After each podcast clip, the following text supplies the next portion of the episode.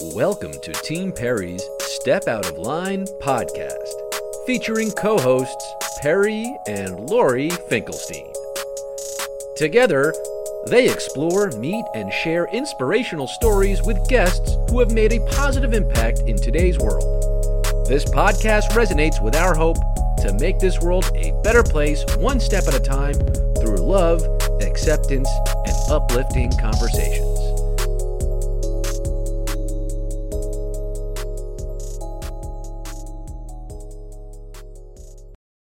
We get along, don't we?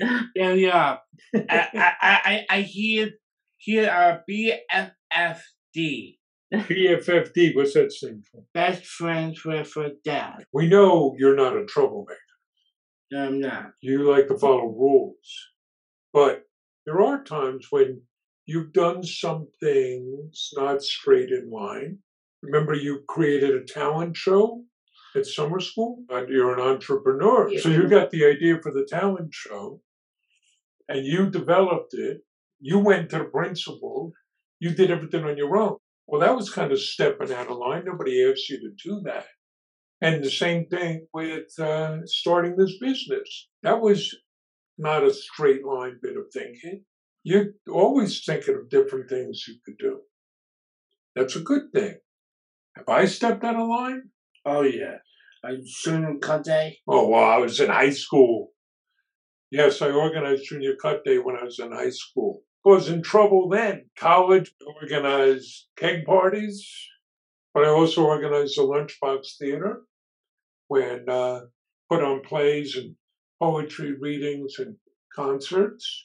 Started different businesses, found different ways of doing things. That's what we do with this sock business. We operate differently than other sock businesses. Stepping out of line is a good thing. Hmm. Why socks? I, I, it's fun. It's colorful. It's creative.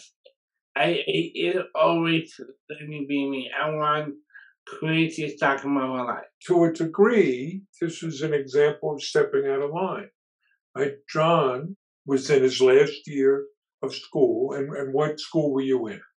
Heart intense has And you were trying to figure out what to do next.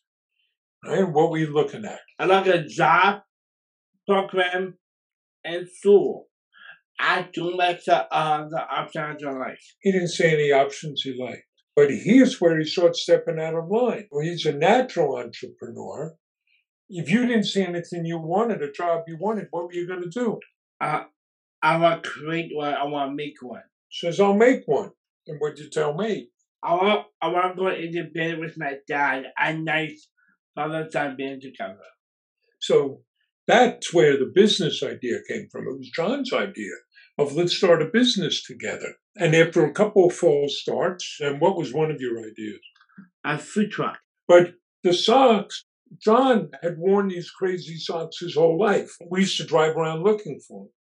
So we figured if John loved them that much, surely other people would too, and we could find our tribe. So that's where the idea came from. And we said, all right, let's go get started. Once we got asked by a high school student, who did you need permission from to do this?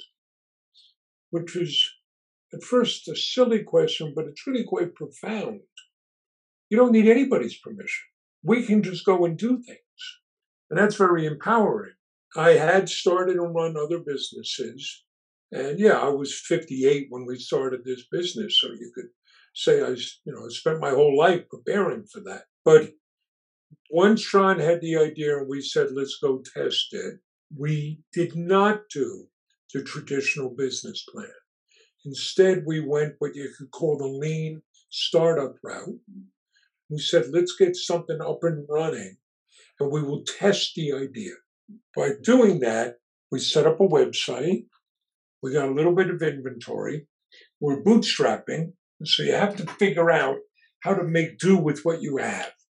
So the only marketing we did was to set up a Facebook page, I take out my cell phone, and we made video. And who do you think was in those videos? I am. I'm talking about stocks. Stock, stock, one stock. So when we started, we were only selling other people's socks, and it was just the two of us because we wanted to see how would people respond. And boy, did they respond. The very first day, we got 42 orders. Most of them were local. We were in Huntington. But over the first month, really two weeks, we shipped 452 orders. And that told us we have something here. We set about growing the business. And yes, there are lots of ups and downs, but we've always had a pretty clear vision about what we wanted to do and what was motivating us. And that helps when the times get hard. You are very generous in your charitable work. You can't take one party of business from the other, they join together. It is a slightly different type of business model. It's a social enterprise. So we have both the social and the business purpose, and they feed off of each other. There are some people, quite famous, Milton Friedman, uh, the economist, said businesses only have an obligation to their shareholders, to their owners. We believe businesses have obligations to all of their stakeholders, to not only the owners, but to employees, to customers, to the community, to the environment. And you have to serve all of those stakeholders with your business. So that that's the philosophical underpinning. And for us, we have a very simple mission. What's the mission? Spread happiness. Spreading happiness. We've created a business, and everything we do is designed to spread happiness. And we've broken that into, or built it really, on five pillars. And experience it and hope, give it back, find products you can love, make it personal, and make it a great place to work. So, you know, make it a great place to work. If we want to spread happiness with our customers and in the community, we have to start here. This has to be a place where our colleagues are happy to work here, where they, they find a mission worthy of their commitment, where everybody feels valued and respected, where we can put people in a position to succeed, where we recognize the work that people do. The making it personal goes back to the very first day. I mean, those first orders, how did we deliver most of our first orders? Our home deliveries. We did home deliveries. You know, it was local. We got red boxes. We put the socks in the box, looked at it and said it needs something else. What else did you put in? A chicken note and candy. Handwritten thank you note and package of candy. Well, we still do that today. And everything about our business is designed to create that personal connection. When you open a package from us, on the packing slip, you're going to see a picture of the name and the person who packed your order. If you call our office, you never get voice chat. You're going to talk to a person. And there's no script, and we don't monitor calls. It's going to be a very human conversation. Anything we can do to create that personal connection. And then fun products you can love. Everything we sell has to be fun, spread happiness, and I'm gonna be behind. John's got to back it.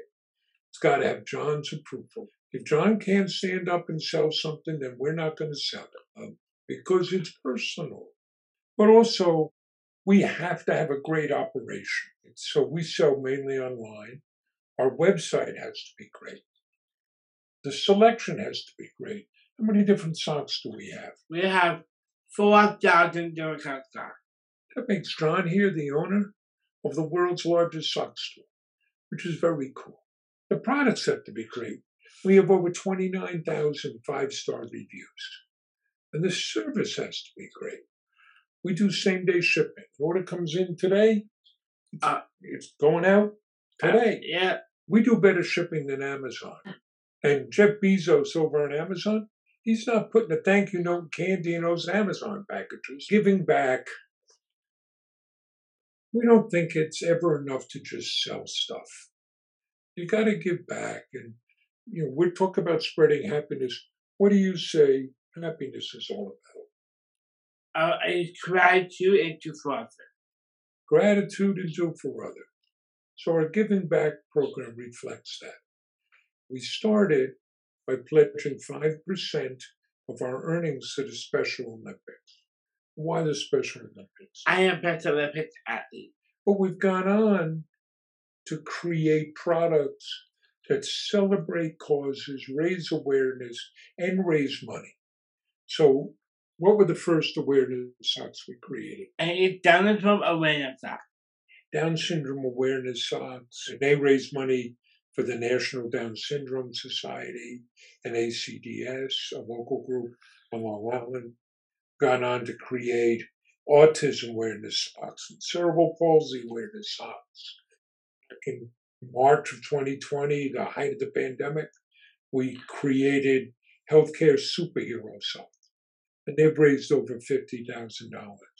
So our Giving Back program has now raised over $500,000, including over 100,000 for the Special Olympics. And so John's donated more than any other Special Olympic has ever done. And that's an essential part of what we do. We don't wait until the end of the year and say, okay, how much money did we make and do we feel like writing a check? It's baked into everything we do. And, and then the most important feeling is inspiration and hope. We want to show what people with different abilities can do. So we start with John. You have Down syndrome. I do. We don't put John in the back. We don't hide John. We put him right up front. You're the face of the business. Yes, I am. We've been able to create 34 jobs. 22 of those are held by people with a different ability. And we want to show the world. So we make videos all the time, uh, create content that way. We host tours and work groups from schools and social service agencies. We take on speaking engagements. So you know, we've, before the pandemic and now the world is opening up again, we crisscross Canada, the US, and Mexico. Moving things online means we've spoken around the world. All to show, look what people can do. The business has given us a platform where people listen. So we meet with legislators all the time. Uh, we've testified twice before Congress. We've spoken at the United Nations. All of this to say, you know, look what people can do, and and it's a lot of show, don't tell. We didn't know it was going to grow this quickly. We didn't realize everything we would get to do. So you you learn as you go along. If you were to go to any person starting a business and be able to show them a list of all the things they would have to learn and know. No one would ever start a business, you know, because it would be overwhelming. But you learn every day. We've prepared our whole lives for this conversation. You know, things we've learned in school or in jobs or, or just in the way we've led our lives.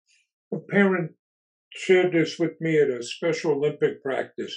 We are talking about reaction to the pandemic. Well, individuals with some sort of physical or intellectual challenge and their families, they're always adapting. So when it came to the pandemic, okay, so we adapt again. A pandemic, that's all you got? Any organization. You have to know what you're about. You got to have that purpose and you got to know your values and what matters. And the purpose can't just be, we're going to make money. And don't get me wrong, we want to make money. We like to live indoors. So when the pandemic comes, you know, how, do you respond? Well, for us, first, we had to make sure everybody was safe. Because more than half of our workforce has a different ability, many of them are particularly vulnerable. But it wasn't just them. You know, John here, people with Down syndrome. People with Down syndrome were not more likely to get the virus, but if they did, they were five times more likely to be hospitalized, 10 times more likely to die. So we had to be careful. But beyond that, you know, you look and, okay, how do we adapt? So we move our tours online, we move our speaking engagements online. We'd rather do them in person, but that opened the world. We spoke at three conferences in India. We spoke at you know, the things in Australia. universities in Spain and Portugal and Guyana, Brussels and Ireland. These things wouldn't have happened if we didn't make that adjustment. And then you look to see what new opportunities does it create. So for us, that meant selling masks. But also, you know, this speaks to the isolation. Okay, people are going to be isolated. How can we spread happiness? Well, here's some ways. We now do a Facebook Live show on Thursday nights, just the two of us yapping. It's the Spreading Happiness show.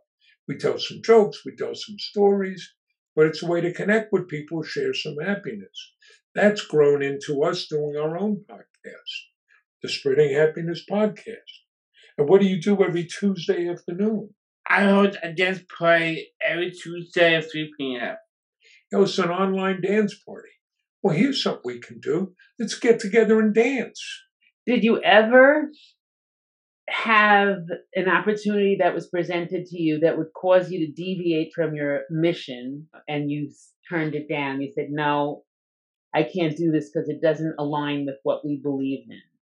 We have faced challenges in two ways.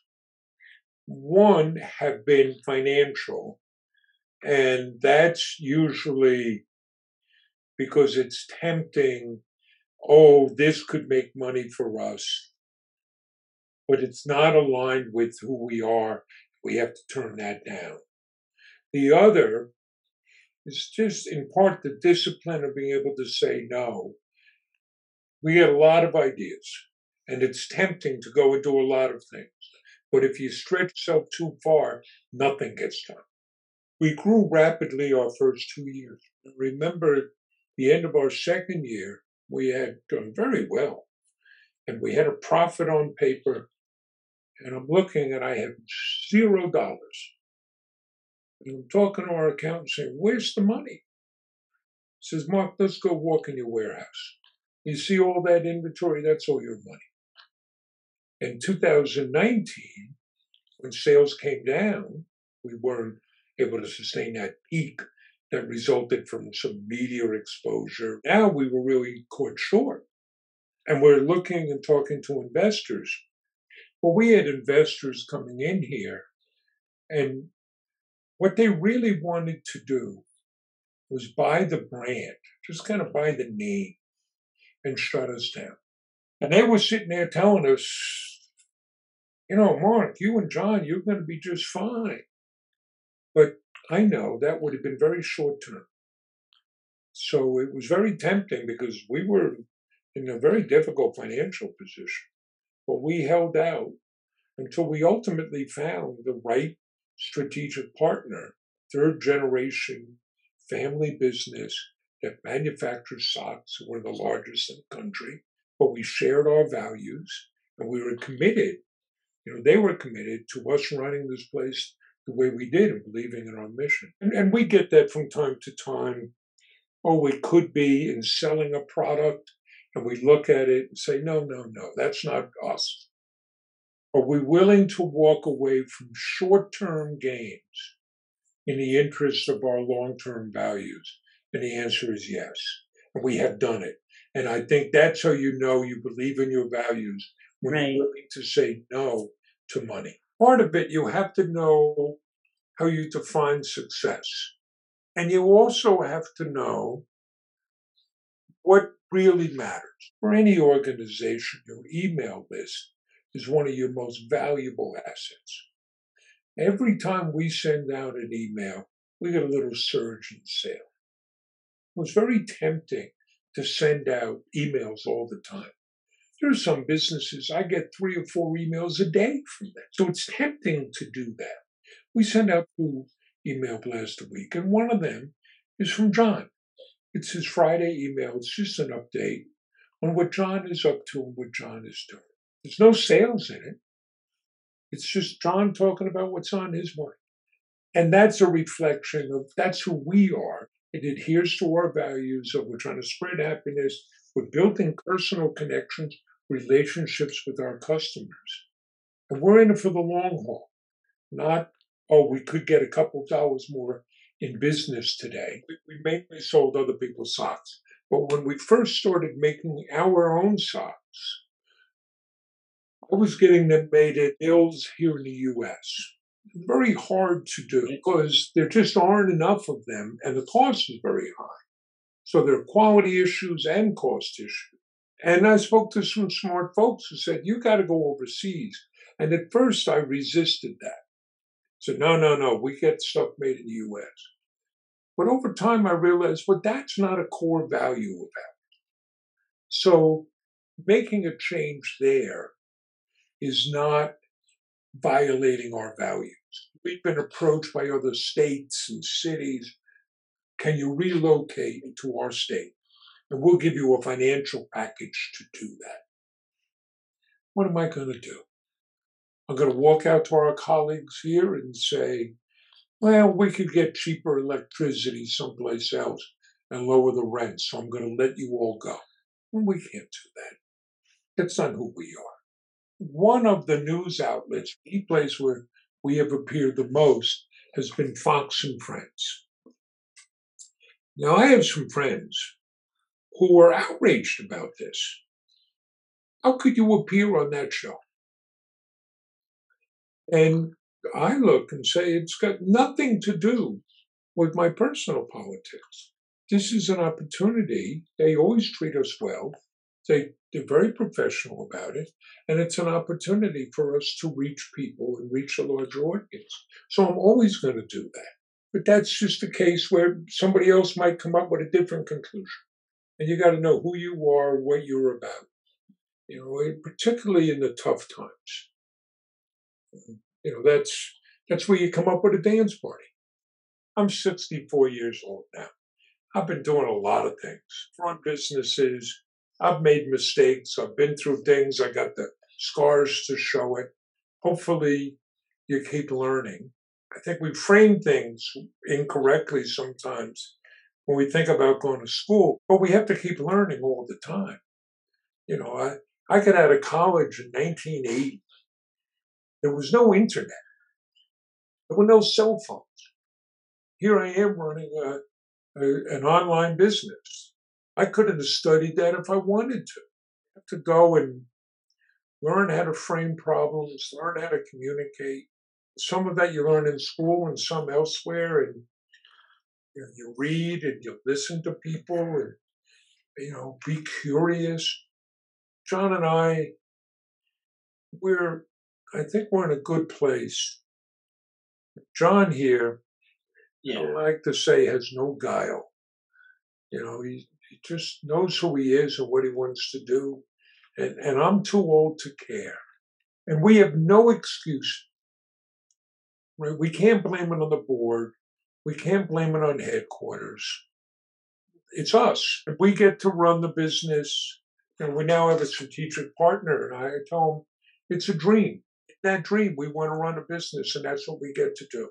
Sometimes we need those moonshot goals, right? A million dollars, you know, it, it literally is JFK saying we'll put a man on the moon or the end of the decade when they had no idea how they were going to do it. Raise a million dollars.